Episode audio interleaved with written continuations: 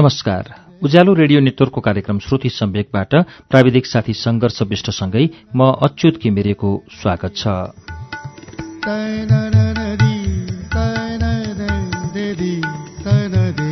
श्रुति सम्वेकको आज शुक्रबारको श्रृङ्खलामा फेरि मैले जीवा लामिछानेको पुस्तक सरसर्ती संसार लिएर आइपुगेको छु। यो पुस्तक गएको दुई सातादेखि हामी वाचन सुनिरहेका छौं। पहिलो सातामा युरोपको रेलमा एक फनको टापु नै टापुको माला दुईवटा यात्रा वर्णन यसबाट सुनाए भने गएको साता देश टुक्रिदाको दुर्दशा प्रिन्स राजा भएको देश र बियर पारखीको देश तीनवटा यात्रा वर्णन सुनाए। यो पुस्तक जीवालामी छानेको यात्रा वर्णनहरूको संग्रह हो। अब यसैभित्र रहेको अर्को यात्रा वर्णन सुनाउँछु। जीवालामी छानेको पुस्तक सरस्वती संसारमा रहेको शीर्षक छ सेसल्सको हरियो स्पर्श।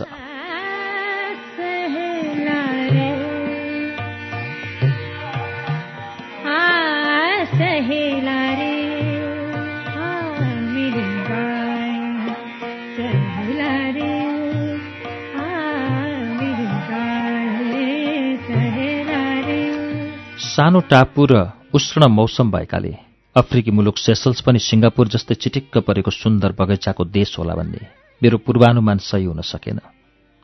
नेपाल र सिङ्गापुर जस्तै हरियो भए पनि सेसल्सको हरियाली व्यवस्थित थिएन। लाग्यो सिङ्गापुर बगैँचा हो भने सेल्सस वन। सुन्दा बनेको प्रतिबिम्ब कहिलेकाहीँ देख्दा मेटिँदो रहेछ। अफ्रिका महादेशको सबैभन्दा कम जनसङ्ख्या भएको देश हो सेसल्स।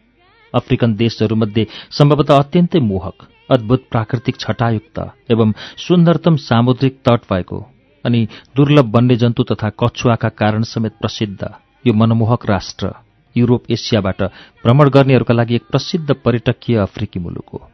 सिङ्गापुर मालदिप्स फिलिपिन्स र श्रीलङ्का जस्तै नेपाली पासपोर्ट वाहकलाई अनअराइभल भिसा दिने थोरै राष्ट्रमध्ये सेसल्स पनि पर्छ।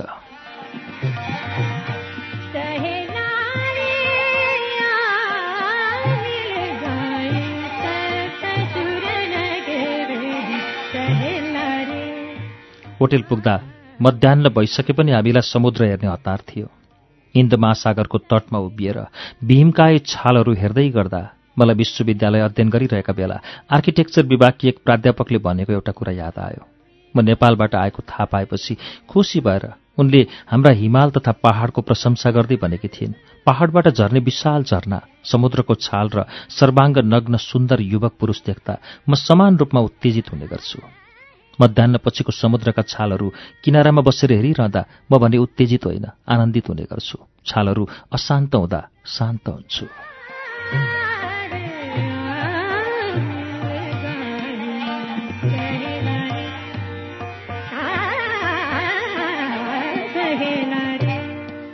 थाहा पाएँ पर्यटन र माछा निर्यात नै आम्दानीको मुख्य स्रोत रहेको हिन्द महासागरमा अवस्थित यो सानो राष्ट्र एक सय पन्ध्रवटा ससाना टापुको समूह हो।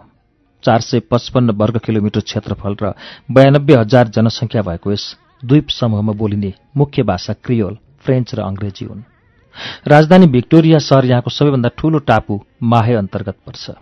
पोर्तुगिज सेलर भास्को डी गामाले इन्डिया खोज्ने क्रममा सोह्रौं शताब्दीको पूर्वार्धमा यो टापु पत्ता लगाएको विश्वास गरिए पनि। यहाँ मानव बस्ती बसाउने कामको सुरुवात भने सन् सोह्र सय नौमा ब्रिटिस इस्ट इन्डिया कम्पनीले गरेको हो।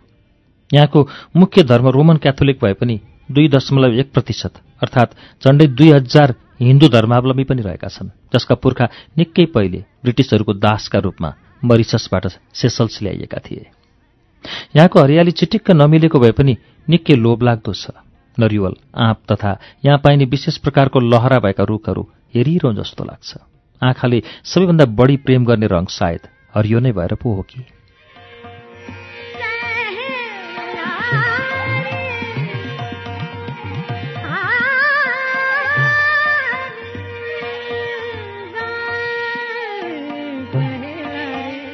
एयरपोर्टबाट होटेल आउँदा चिन्जान भएको बर्नार्ड नामको ड्राइभरले हाम्रो सेसल्स बसाइभरि गाइडको काम गरे। बर्नार्डको सम्पर्क नम्बर लिएर त्यहाँको बसाइभरि सहर घुमाइदिन मैले उनलाई अनुरोध गरेँ। बर्नार्ड मिजासिलो र निकै जानकार पनि रहेछन्। माहे टापुको सबै किनारालाई पुरै फन्को मारेर राजमार्ग बनाइएको छ। विभिन्न आकर्षक तटहरूमा गाडी रोकेर फोटो खिच्दै हामी सेसल्स आइल्यान्डको राजधानी भिक्टोरिया आइपुग्यौँ। भिक्टोरिया सानो सहर हो सुप्रिम कोर्ट। अर्थ मन्त्रालय केन्द्रीय हुलाक आदि कार्यालय रहेका भवनहरू पत्यारे नलाग्ने खालका साना छन्। हुन त जम्मा बयानब्बे हजार जनसङ्ख्या भएको देशमा त्यसभन्दा ठूला भवनहरूको जरुरत पनि नपर्ने होला। भिक्टोरिया सहरको बीचमा लन्डनको बिग बेन जस्तै लाग्ने सानो घण्टाघर पनि छ। बर्नाडले हामी हिन्दू हौँ भन्ने थाहा पाएपछि त्यहाँ रहेको एउटा दक्षिण भारतीय ढाँचाको ऐतिहासिक मन्दिरमा लगे। अरू मुलुकमा जाँदा नेपाली र हिन्दू मन्दिर भेटिँदा आत्मीय बासना आउने रहेछ।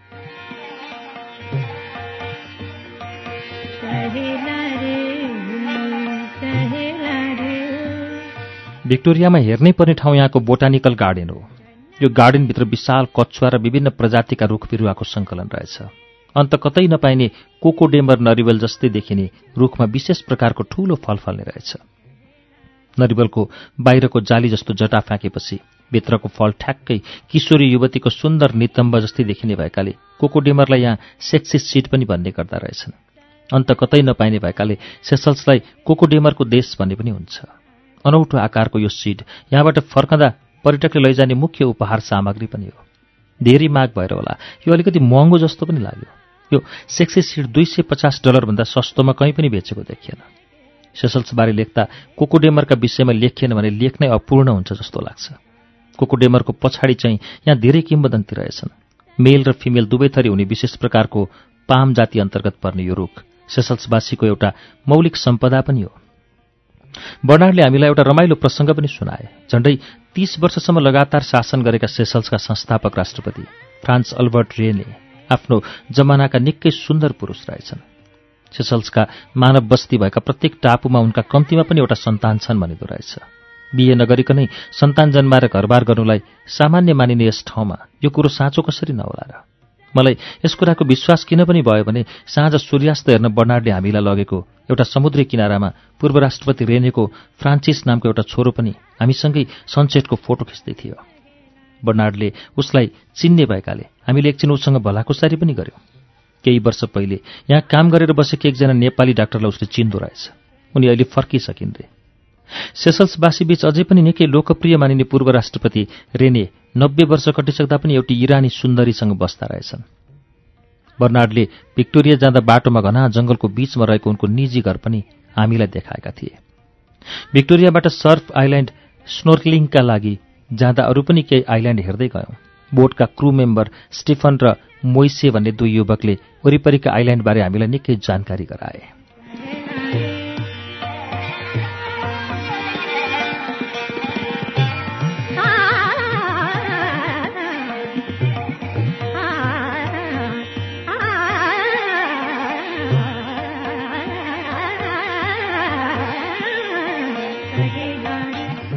पैतलामा लामा लामा पखेटा जस्ता चप्पल अनि मुखमा सास फेर्नका लागि रबरको मास्क लगाएर समुद्रमा तैरिँदा मलाई अभूतपूर्व मत्स्यानुभूति भयो।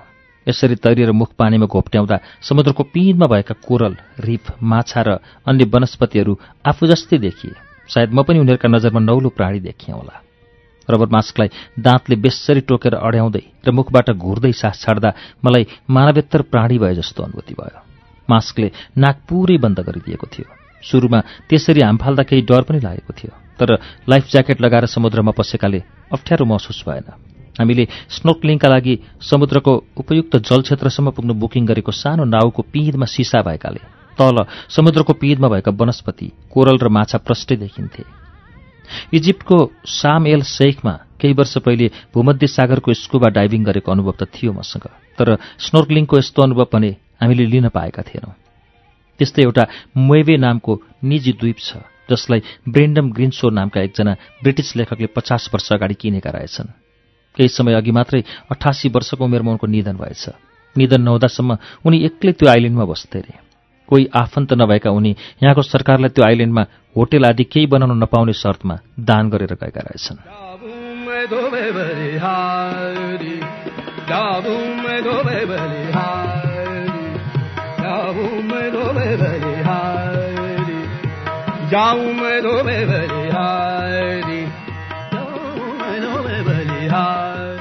विश्वका अरू केही धनी मानिसले पनि आफ्नो सोखका लागि छुट्टै आइल्यान्ड किनेर राखेका छन्। निजी टापुमा आम मानिस स्वतन्त्र रूपले जान नपाए पनि टापु वरिपरिको समुद्री तट चाहिँ सार्वजनिक मानिँदो रहेछ। समुद्रको किनारबाट माथि डाँडाको टुप्पामा अबुधाबीका शेख खलिफाको विशाल दरबार देखिन्छ। उनी यहाँ छुट्टी मनाउन सालमा एक दुई पटक मात्रै आउँछन् रे। बोटमा हामी लङ आइल्यान्डको वरिपरि पनि घुम्यौँ। यो आइल्यान्ड अहिले पहिले जेल घर रहेछ तर अहिले जेल हटाएर यहाँ एउटा पाँच तारे होटल बनेको छ। सेसल्सको दोस्रो ठुलो टापु प्राले हो। लेख्दा प्रास्लिन भनेर लेखिए पनि प्रास्लिन भनेर सोद्धा यहाँ कसैले नबुझ्ने रहेछन्। फ्रेन्च नामहरू यस्तै हुन्छन्। लेखिने र बोलिनेमा फरक फरक। प्राली टापु माहे द्वीपबाट पैँतालिस किलोमिटर टाढा छ। भिक्टोरिया स्थित इन्टर आइल्यान्ड जोड्ने बोट स्टेशनबाट एक घण्टाको स्पिडी बोट ड्राइभपछि प्राली पुगिन्छ। पचास किलोमिटर प्रति घण्टाका दरले पानीमाथि बोट चिप्लिँदा निकै द्रुत गतिले कुदिरहेको आवाज हुन्थ्यो। समुद्रको छालसँगै बोटले उचाल्दा र थचार्दा त्यसमा सवार झण्डै दुई सय मानिस अत्तालिएका थिए। एकजना महिला बान्ता गरेर बेहोस भइन् र भुइँमा डलिन्। पछि उनलाई सम्हाल्न क्रू मेम्बरहरूलाई हम्बे परेको थियो। केही क्षणपछि त बोटका धेरैजसो मानिसले बान्ता गर्न थाले। मेरा छोराहरू अनुराग र अनुकृत पनि असजिलो अनुभव गर्दै बान्ता हुने डरले मुखमा पेपर ब्याग लिएर बसेका थिए। छ हजार पाँच सय जनसङ्ख्या भएको प्राली टापु सैतिस वर्ग किलोमिटर क्षेत्रफलमा फैलिएको छ। प्रालीको मुख्य आकर्षण भनेको युनेस्को विश्व सम्पदा सूचीमा राखिएको भाली डेमाई राष्ट्रिय निकुञ्ज र कञ्चन पानी भएका विश्व प्रसिद्ध समुद्री तटहरू हुन्।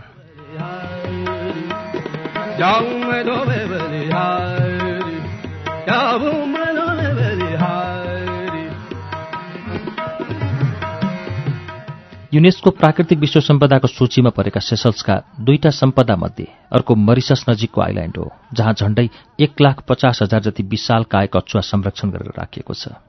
सय किलोसम्मको वजन र झण्डै दुई सय पचास वर्षको दीर्घ जीवन पाएका यी दुर्लभ जन्तु सेसल्सकै गौरव र पहिचान समेत हुन्। संसारमै सबैभन्दा बुढो र ठूलो कछुवा चाहिँ दुई सय पचास वर्षको उमेरमा गत वर्ष मात्रै मरेको भन्ने सुनियो। ओहो त्यो कछुवा मानिसको कति पुस्ताको साक्षी भएर बाँच्यो होला। पुरै शाहवंशको इतिहासभन्दा पनि अझ बढी। मलाई कछुवाको आयु देखेर ईर्ष्या लाग्यो। हामी कहाँ घरमा जनावर पाले जस्तै त्यहाँ घर घरमा समेत मानिसको सोखका लागि कछुवा पाल्दा रहेछन्। ड्राइभरले आफ्नो हजुरबुबाको पालादेखिको अस्सी वर्ष उमेरको पचास किलो तौलको कछुवा उनको घरमा छ भनेर हामीलाई सुनाए। पहिले पहिले त्यहाँका मानिसले कछुवा खाने गर्थे अरे तर अहिले कानूनले कछुवा खान वर्जित गरेको रहेछ। यहाँको आन्से लाजियो नामको तट संसारभरिकै दसवटा सफा कञ्चन पानी भएका तटहरूमध्येको एक हो। पानी सधैँ यस्तै सफा रहिरहोस् भनेर सरकारले यसका छेउछाउमा घर र होटल बनाउन प्रतिबन्ध लगाएको रहेछ। कञ्चन पानी भएको समुद्रले घेरिनु भनेको पनि प्रत्येक पल त्यहाँको स्वच्छ हावाले स्पर्श गर्नु हो। गत वर्ष तटमा स्विमिङ गर्ने दुईजना पर्यटकलाई विशाल सार्कले खाएको रहेछ। मानिसहरू अझै पनि त्यो घटना सुनाउँदा आतंकी भए जस्तै देखिन्थे। त्यस घटनापछि त्यहाँ पौडी नआउने मानिसहरू पनि निकै कम भएछन्। त्यस्तो घटना सेसल्समा त्यसभन्दा पहिले कहिल्यै भएको थिएन रे।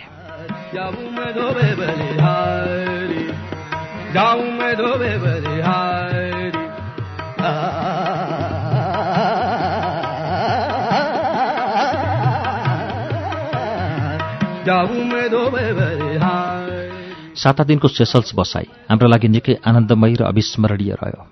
समुद्रका माझमा ससाना द्वीपहरूको समूहबाट बनेकाले। सेसल्स पनि मालदिप्स जस्तै जलवायु परिवर्तनका कारण केही समयपछि डुब्ने खतरामा होला कि भन्ने सम्भावना भने ज्यादै न्यून छ। समुद्री तटको थोरै समथर भूभाग बाहेक सेसल्स ग्रेनाइटयुक्त कडा चट्टानबाट बनेको टापु हो। यहाँको सबैभन्दा उच्च पहाड एक हजार मिटर अग्लो छ। कडा चट्टानयुक्त पहाडमा बसेकाले सेसल्स भूकम्पबाट खतरामुक्त क्षेत्र मानिन्छ। कडा चट्टानको काप कापबाट समेत उम्रिएका वनस्पति र लहरासहितको जंगल देख्न सकिन्छ। अफ्रिकाको यो दूर देशमा समेत धेरैजसो मानिस नेपालबारे जानकार रहेको पाउँदा मलाई आश्चर्य मिश्रित खुसी लाग्यो। विदेश गएका बेला आफ्नो देश चिन्नेहरूलाई भेट्दा पनि छुट्टै आनन्द आउँदो रहेछ। युरोपका कति ठाउँमा समेत स्थानीयले नेपालभन्दा इटालीको नेपल्स हो भनेको मैले सुनेको छु। केही वर्षदेखि सेसल सरकारले पुलिस सेवामा नेपालीलाई ल्याउन थालेको रहेछ। उनीहरूले यहाँको कोस्टल एरिया र जेलमा सुरक्षा दिने काम गर्दा रहेछन्। त्यसै गरी विभिन्न होटेलमा पनि सेक्युरिटी गार्डमा पूर्व गोर्खा सैनिकहरू आउने गरेकाले स्थानीय मानिसलाई नेपालबारे थाहा हुन थालेको रहेछ। धेरै सोधखोज गर्दा पनि यहाँ काम गर्ने नेपालीसँग सम्पर्क भने हुन सकेन।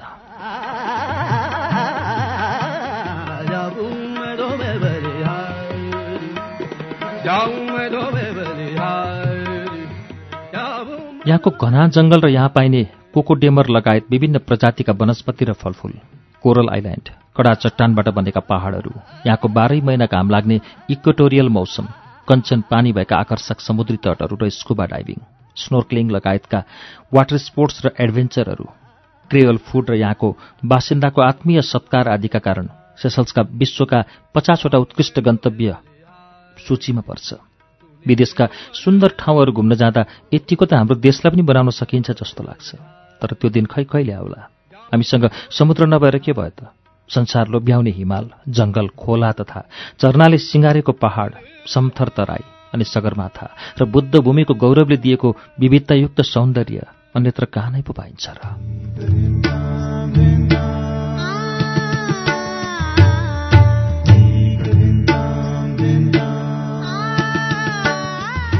श्रुति सम्वेकमा अहिले तपाईँले सुन्नुभएको वाचन जीवा लामी छानेको पुस्तक सरसर्ती संसारभित्र संग्रहित सेसल्सको हरियो स्पर्श शीर्षकको यात्रा वर्णन हो। केही बेरमा यसै पुस्तकबाट अर्को यात्रा वर्णन लिएर आउनेछु। उज्यालो सुन्दै गर्नुहोला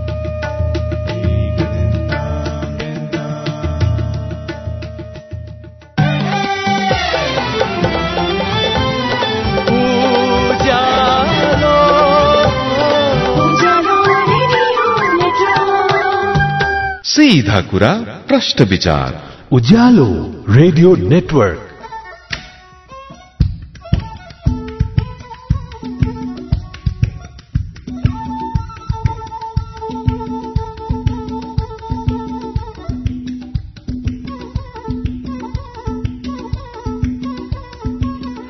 कार्यक्रम श्रुति सम्वेकमा तपाईँलाई फेरि स्वागत छ। श्रुति सम्वेक तपाईँ उज्यालो रेडियो नेटवर्क काठमाडौँमा नब्बे मेगाहरूसँगै देशभरिका विभिन्न एफएम स्टेशनबाट एकैसाथ सुनिरहनु भएको छ। श्रुति सम्वेकमा आज हामीले जीवा लामिछानेको पुस्तक सरसर्ती संसारभित्रका यात्रा वर्णनहरू सुनाइरहेको छु। अब यसै पुस्तकबाट अर्को यात्रा वर्णन सुनाउँछु। शीर्षक छ सुकरातको सहरमा।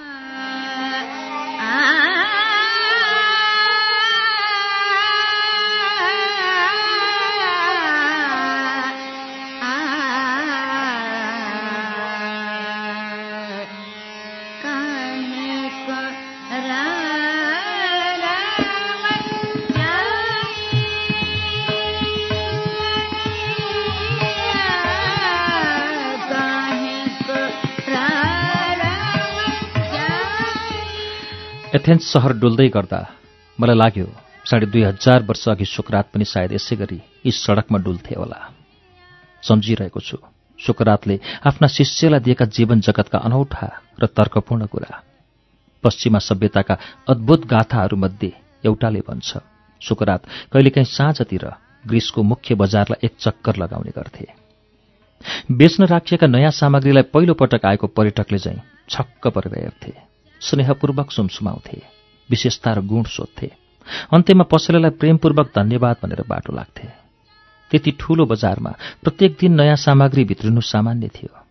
नयाँ सामग्री देखेपछि सुकरातले उही शैली पटक पटक दोहोऱ्याउनु पनि आश्चर्य थियो।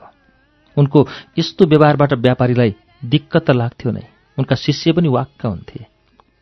स्थिति कस्तोसम्म भयो भने व्यापारीहरू सुकरात आएका बेला नयाँ सामग्री लुकाउँथे र उनी गएपछि बल्ल बेच्न राख्थे।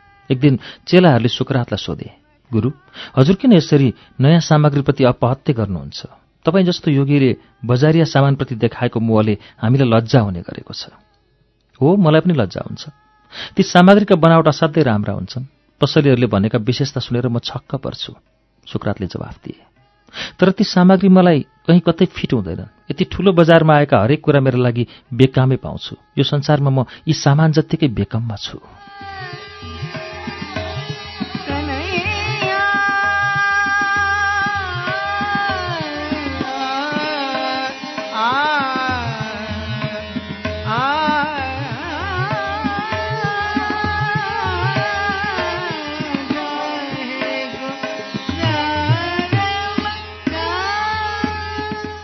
सन् दुई हजार पन्ध्रको क्रिसमसको साँझ।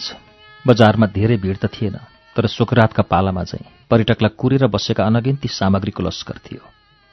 सुकरातले घुम्ने भनिएको बजारमा म दुई छोरा आमा र श्रीमतीसँग डुलिरहेको थिएँ। सुकरातले संसार छाडेको साढे दुई हजार वर्षपछि हामी उनको बजारमा अपरिचित यात्री भएर घुमिरहेका थियौँ। हामीलाई पनि त्यहाँका धेरैजसो वस्तुले लोभ्याउँथे र केही सामग्री किन्थ्यौँ पनि। हामीसँग सामग्रीको अभाव थिएन। तैपनि केही न केही थुपार्नुपर्ने मानवीय स्वभावमा हामी वशीभूत भएका थियौँ।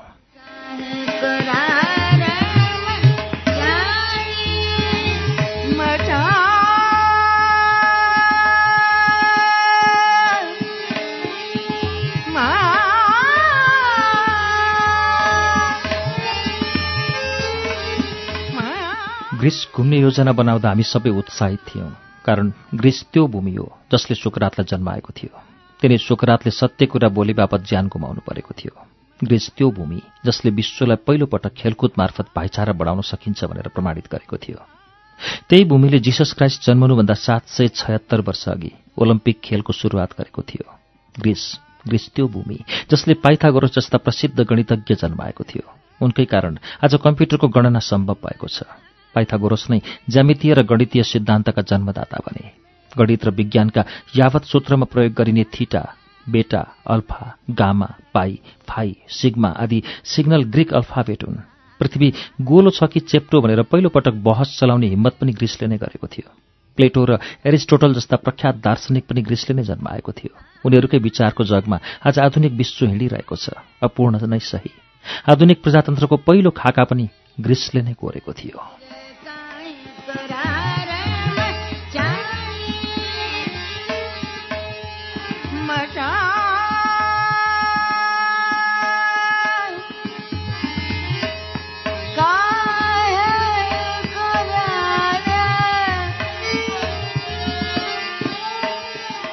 ग्रिसले आजको संसारलाई के दिएको छैन? भ्रष्टाचारले प्रजातन्त्रलाई बर्बाद बनाउँछ भन्ने स्वीकारोक्तिको विचारोपण ग्रिसमा भएको मानिन्छ। जंगली मानिसलाई सभ्यतातर्फ डोर्याउन सहरको विकास गर्नुपर्छ भनेर योजनाबद्ध विकास गर्ने राज्य पनि ग्रिस थियो। शिक्षा कला र स्वास्थ्यको त्रिवेणीमै मानिस सभ्य हुन्छ भन्ने सोच पनि ग्रिसले नै बुझेको थियो। यही कारण त्यहाँ इलियड र ओडिसी जस्ता महाकाव्य लेखिए। मानिसको मनलाई विरेचन गर्न नाटक महत्वपूर्ण हुन्छ भन्ने बुझाउन विशाल नाट्य केन्द्र खोलिए। विभिन्न किसिमका स्वास्थ्य प्रयोगशाला बनाइए। आजको आँखाले हेर्दा यी कुरा सामान्य लाग्न सक्छन् तर भर्खरै सभ्यता सिक्दै गरेको मानिसका लागि ग्रिस सभ्यताले दिएको योगदान अतुलनीय छ। हामीलाई बोकेको स्विसियरको विमान एथेन्समा ओर्लँदा साँझ पाँच बजेको थियो। एयरपोर्टबाट बाहिर निस्कँदा इतिहासको यति ठूलो विरासत र क्रिसमस बीच यो भूमिमा ठूलो चहल पहल र भिड होला भन्ने मेरो अनुमान गलत साबित भयो। सहरमा न त जाम थियो। न पश्चिमाको रौनकयुक्त पर्व मानिने क्रिसमस र नयाँ वर्षको चहल पहल नै थियो। एथेन्स सहरले आर्थिक मन्दीका कारण विगतका सारा गौरव लुकाएर अरू नै केही खोजिरहे जस्तो प्रतीत भइरहेको थियो।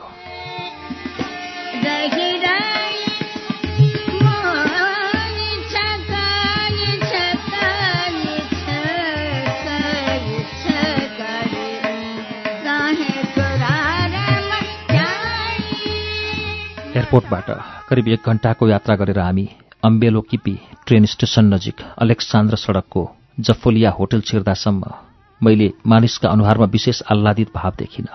आर्थिक मन्दीले ग्रिस थिलथिलो भएको प्रसङ्ग मैले नपढेको होइन तर क्रिसमस र नयाँ वर्षमा देखिने उमङ्गको कुनै आवास त्यहाँ थिएन। समयले मान्छेको आयु मात्र होइन सहर र देशकै खुसी पनि कसरी बिरानो बनाइदिन्छ भन्ने बुझ्न त्यही एक झल्को पर्याप्त थियो। ग्रिसमा एभरेस्ट नामको फास्टफुड रेस्टुरेन्ट देख्दा खुसी र आश्चर्य दुवै भए। खुसी यस अर्थमा कि यही चेन रेस्टुरेन्टका कारण नेपालको नाम यहाँ प्राय जसोले सुनेका रहेछन्। हामी नेपाली हौँ भनेर परिचय दिइरहँदा अरू केही युरोपेली मुलुकमा झैँ नेपल्स भन्दै लेग्रो तानेको दृश्य त्यहाँ दोहोरिएन। आश्चर्य यस अर्थमा कि हामीले सान र गौरव महसुस गर्ने यो नाममा विदेशी नागरिकले यहाँ पचास वर्ष अघि नै प्याटेन्ट दर्ता गरिसकेका रहेछन्। केही समय अघि अस्ट्रेलियाको सिडनीमा काठमाडौँ नाम गरेको एउटा प्रसिद्ध कपडा पसलमा हामीले केही किनमेल गरेका थियौँ। पछि थाहा भयो। त्यो काठमाडौँ ब्रान्डको पसल पनि न्युजिल्यान्डका एक नागरिकले प्याटेन्ट दर्ता गराएका रहेछन्।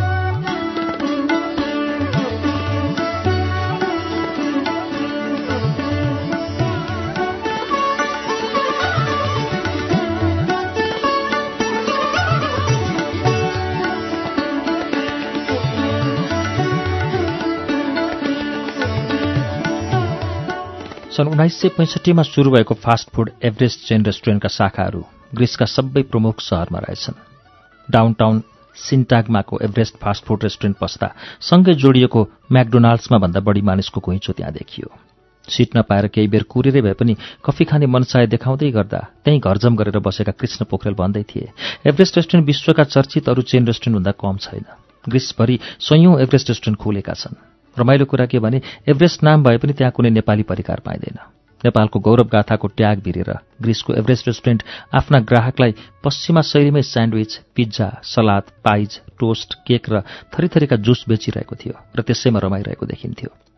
हामीले एथेन्स सहरको केन्द्र प्लाकामा पैदल यात्रा सुरु गर्यौं। प्लाकाका प्राय सबै रेस्टुरेन्टले ग्राहक तानातान गरिरहेको देख्दा आर्थिक मन्दीले सबैलाई असर पारेको छ भन्ने प्रष्टै देखिन्थ्यो। प्लाका हाम्रो ठमेल जस्तै पर्यटकीय केन्द्र रहेछ।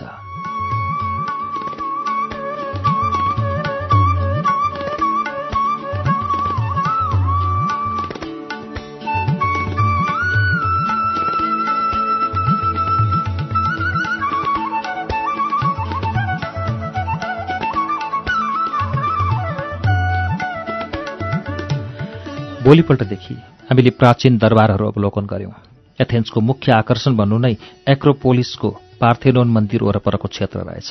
त्यहाँको प्राचीन थिएटर र पार्थेनोन टेम्पल हेर्दा हेर्दै तीन बज्यो।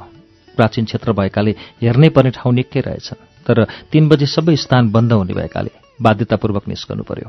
बाँकी समय सूर्यास्त अवलोकन गर्न लिकाबेटस डाँडातिर लाग्यौं।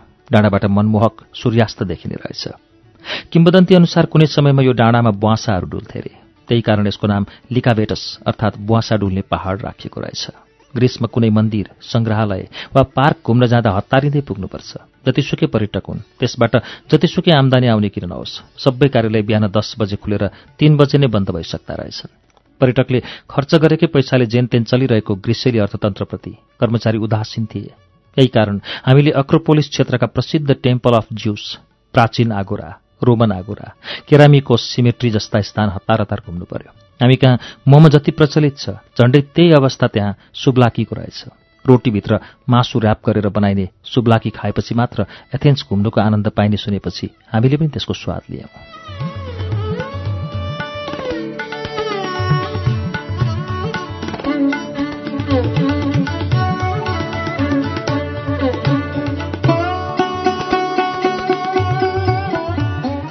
एउटा ट्याक्सीमा चारजना मात्र यात्रा गर्न मिल्छ। तर हामी पाँचजना थियौँ। दुईवटा ट्याक्सी लिनुपर्ने हाम्रो समस्या बुझेर ट्याक्सीवालाहरूले केही थप पैसा तिरे एउटैमा सहर घुमाइदिने प्रस्ताव राख्न थाले। युरोपमा यसरी नियम विपरीत मान्छे चढाएर ट्याक्सी चलाएको मैले अन्त कतै देखेकै छैन। जर्मनीमा त त्यो कुनै पनि मूल्यमा सम्भव छैन। ग्रिसमा पनि कानुनी रूपमा सायद वर्जित नै होला तर आर्थिक मन्दीको चपेटाले उनीहरू यसो गर्न बाध्य थिए। केही बढी कमाई हुने आशामा सानोतिनो कानुनी अडचन मोल्न पनि उनीहरू तयार हुँदा रहेछन्। कोस्टास नामका ट्याक्सी ड्राइभरसँग हामी पाँचजना यात्रा गर्न थाल्यौँ। भोलिपल्ट बिहानै होटेलबाट कोरिन्थ क्यानलका लागि निस्क्यौँ। राजधानी एथेन्सबाट केही घण्टाको ड्राइभपछि त्यो पर्यटकीय क्षेत्र पुगिँदो रहेछ। यात्रा गर्नुअघि धेरै कुराको ज्ञान राख्ने प्रयास गरे पनि कोरिन्थ खाडी र आजियान सागरलाई जोड्ने साढे छ किलोमिटर लामो यो क्यानलबारे मैले सुनेको रहेनछु। पानामा र स्वेज जस्तै यो क्यानल पनि पर्यटकीय र आर्थिक दृष्टिले कुनै जमानामा प्रसिद्ध रहेछ। उन्नाइसौँ शताब्दीको उत्तरार्धमा ठूलो खर्च गरेर निर्माण गरिएको एक्काइस मिटर चौडाइको यो क्यानल अहिले उपभोगमा आउन सकेको छैन। भूकम्पीय दृष्टिले जोखिम र क्यानलको चौडाइ सानो भएका कारण ठूला जहाज पार गर्न नसक्ने भएकाले पर्यटकलाई देखाउने काममा मात्रै अहिले यसको उपयोग भइरहेको छ। क्यानल घुमन्जेल मेरो मनमा भने अल्पदृष्टिले गरिएको विकास योजना देखाउने वस्तुमा मात्रै सीमित हुँदो रहेछ भन्ने लाग्यो। यति विशाल संरचना अझ केही चौडा बनाइदिएको भए अहिले पनि ठूल्ठूला जहाज सायद वार पार हुन्थे। कोरिन्थ क्षेत्रमा हेर्नै पर्ने अर्को आकर्षण प्राचीन कोरिन्थको भग्नावशेष रहेछ। यो पुरातात्विक क्षेत्र सरस्वती घुम्न मात्रै पनि एक घण्टा लाग्यो। त्यसपछि हामी कोरिन्थ क्यासलतिर लाग्यौँ। एक घण्टामा डाँडा उक्लेर पुगिने त्यस क्षेत्रमा हिँडिरहँदा केबल कार बन्नु अघि मनोकामना गएको याद आयो। तीस वर्ष अघि काठमाडौँमा पढ्दा मनकामना दर्शन गर्न मैले त्यसै गरी पहाड चढेको थिएँ। डाँडाको टुप्पोमा पुगेपछि भने उकालो चढ्दाको सबै दुःख बिर्सिने रहेछ। त्यहाँबाट कोरिन्थ सहर र खाडीको मनमोहक दृश्य देख्न सकिँदो रहेछ। चन्द्रागिरी डाँडाबाट काठमाडौँलाई हेरे जस्तै।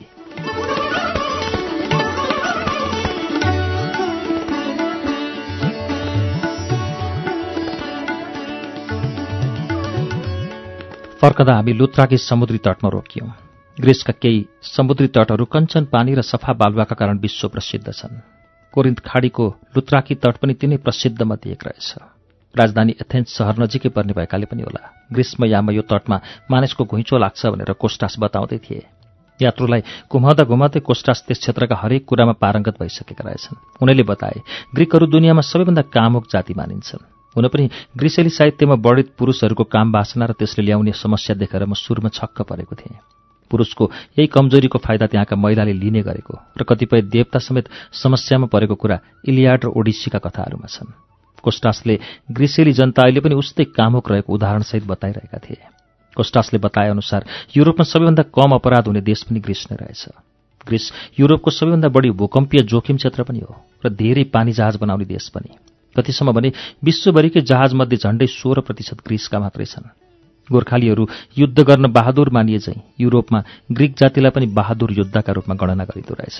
हिटलर र विन्स्टन चर्चिल दुवैले दोस्रो विश्वयुद्धमा ग्रिक योद्धाको प्रशंसा गरेको मैले कतै सुनेको थिएँ। यात्राभर कोस्टासले होमर सुकरात एरिस्टोटल प्लेटो आर्किमोडिज पाइथागोरोस लगायतको चर्चा गर्दै गए। उनले आफूले बोलिरहेको भाषा तीन हजार वर्ष पुरानो भएको भन्दै गौरव पनि गरिरहे।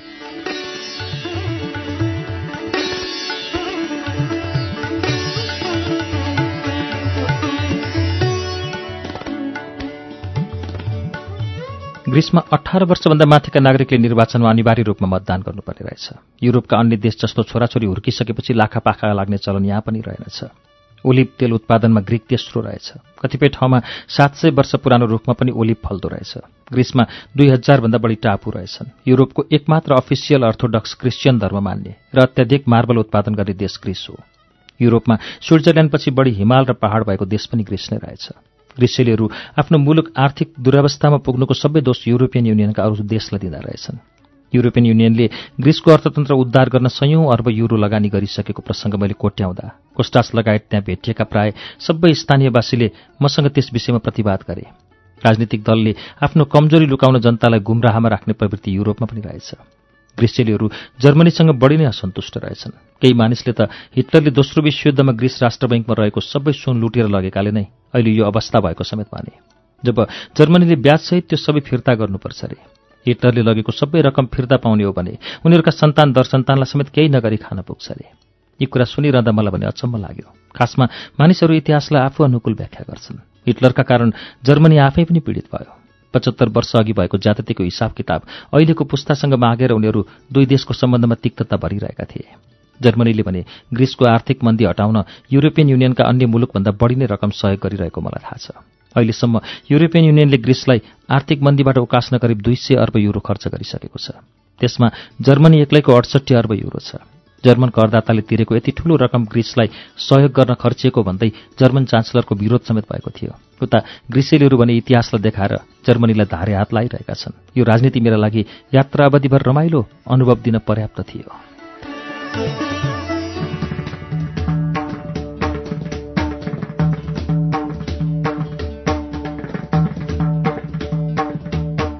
यात्रा गर्दै जाँदा कोस्टासले बाटोमा कुनै जमानाका विश्व प्रसिद्ध अर्बपति अरिस्तो ओनासिसबारे केही सुनाए। पानी जहाज कम्पनीका मालिक अर्बपति ओनासिसको सन् उन्नाइस सय पचहत्तरमा मृत्यु भएपछि उनको व्यापार साम्राज्यको अधिकांश हिस्सा उनकी नातिनी अथिनाले बेचेर हिँडी अमेरिकी राष्ट्रपति जोन एफ केनेडीकी पत्नी ज्याक्लिनले केनेडीको मृत्युपछि ओनासिससँग विवाह गरेकी थिइन्। ओनासिसले आफ्नो निवासका लागि किनेको सिङ्गो टापु स्कर्पियोस सन् दुई हजार तेह्रमा एक रसियन अर्बपतिले किनेको खबर पत्रिकामा आएको थियो। ओनासिसको त्यति ठूलो साम्राज्यको त्यो हालले सन्तानका लागि भनेर सम्पत्ति जम्मा गर्नु व्यर्थ रहेछ भन्ने महसुस गराउँथ्यो। ग्रिस आर्थिक मन्दीमा पर्नुका कारण धेरै छन्। त्यसको लेखाजोखा संसारभरिका अर्थशास्त्रीले गरिरहेका छन्। त्यसमा पनि राजनीतिक कारण मुख्य हो। ट्रेड युनियनको बढ्दो माग र त्यसलाई धान्न सरकारले गरेको प्रयास पनि प्रष्टै देखिन्थ्यो। काम कम गर्ने तर अधिकार धेरै खोज्ने प्रवृत्ति कतिसम्म देखिन्थ्यो भने कार्यालय छुट्टी भएपछि एक मिनट पनि उनीहरू काम गर्न चाहँदैनथे। सरकारलाई तलब दिन अप्ठ्यारो परिरहेको थियो तर मजदुरहरू आफूले खाइपाइ आएको सुविधा खोज्न हुँदैन भनेर हडतालमा थिए। उनीहरूकै हडतालका कारण हाम्रो भ्रमणको दुई दिन धेरै कुरा हेर्नै पाएनौँ। एक साताको भ्रमण सकेर फर्कँदै गर्दा विश्वका ठूल्ठूला सभ्यता कसरी समयक्रममा ढल्दै जान्छन् र हराउँछन् भन्ने कुरा मलाई चिन्तन गर्न मन लाग्यो। प्राचीन कालमा अति विकसित मानिएको सिन्धु घाटी सभ्यताको अहिले नामो निशान छैन। कुनै जमानामा सूर्यास्त नहुने बेलायती साम्राज्य खुम्चिएर अहिले सानो टापुमा सीमित भएको छ। भारतको विशाल मुगल साम्राज्य केही सय वर्षमै हराएर गयो र आफ्नै आँखै अगाडि सोभियत साम्राज्यको पतन हुन पुग्यो। त्यसै गरी ग्रिसको साढे दुई हजार वर्ष पुरानो सभ्यतामा अहिले नराम्रो खिया लागेको छ। पश्चिमी सभ्यताको उद्गम बिन्दुमा उभिएर म सोचिरहेको थिएँ संसार परिवर्तनशील मात्रै होइन क्षयशील पनि रहेछ।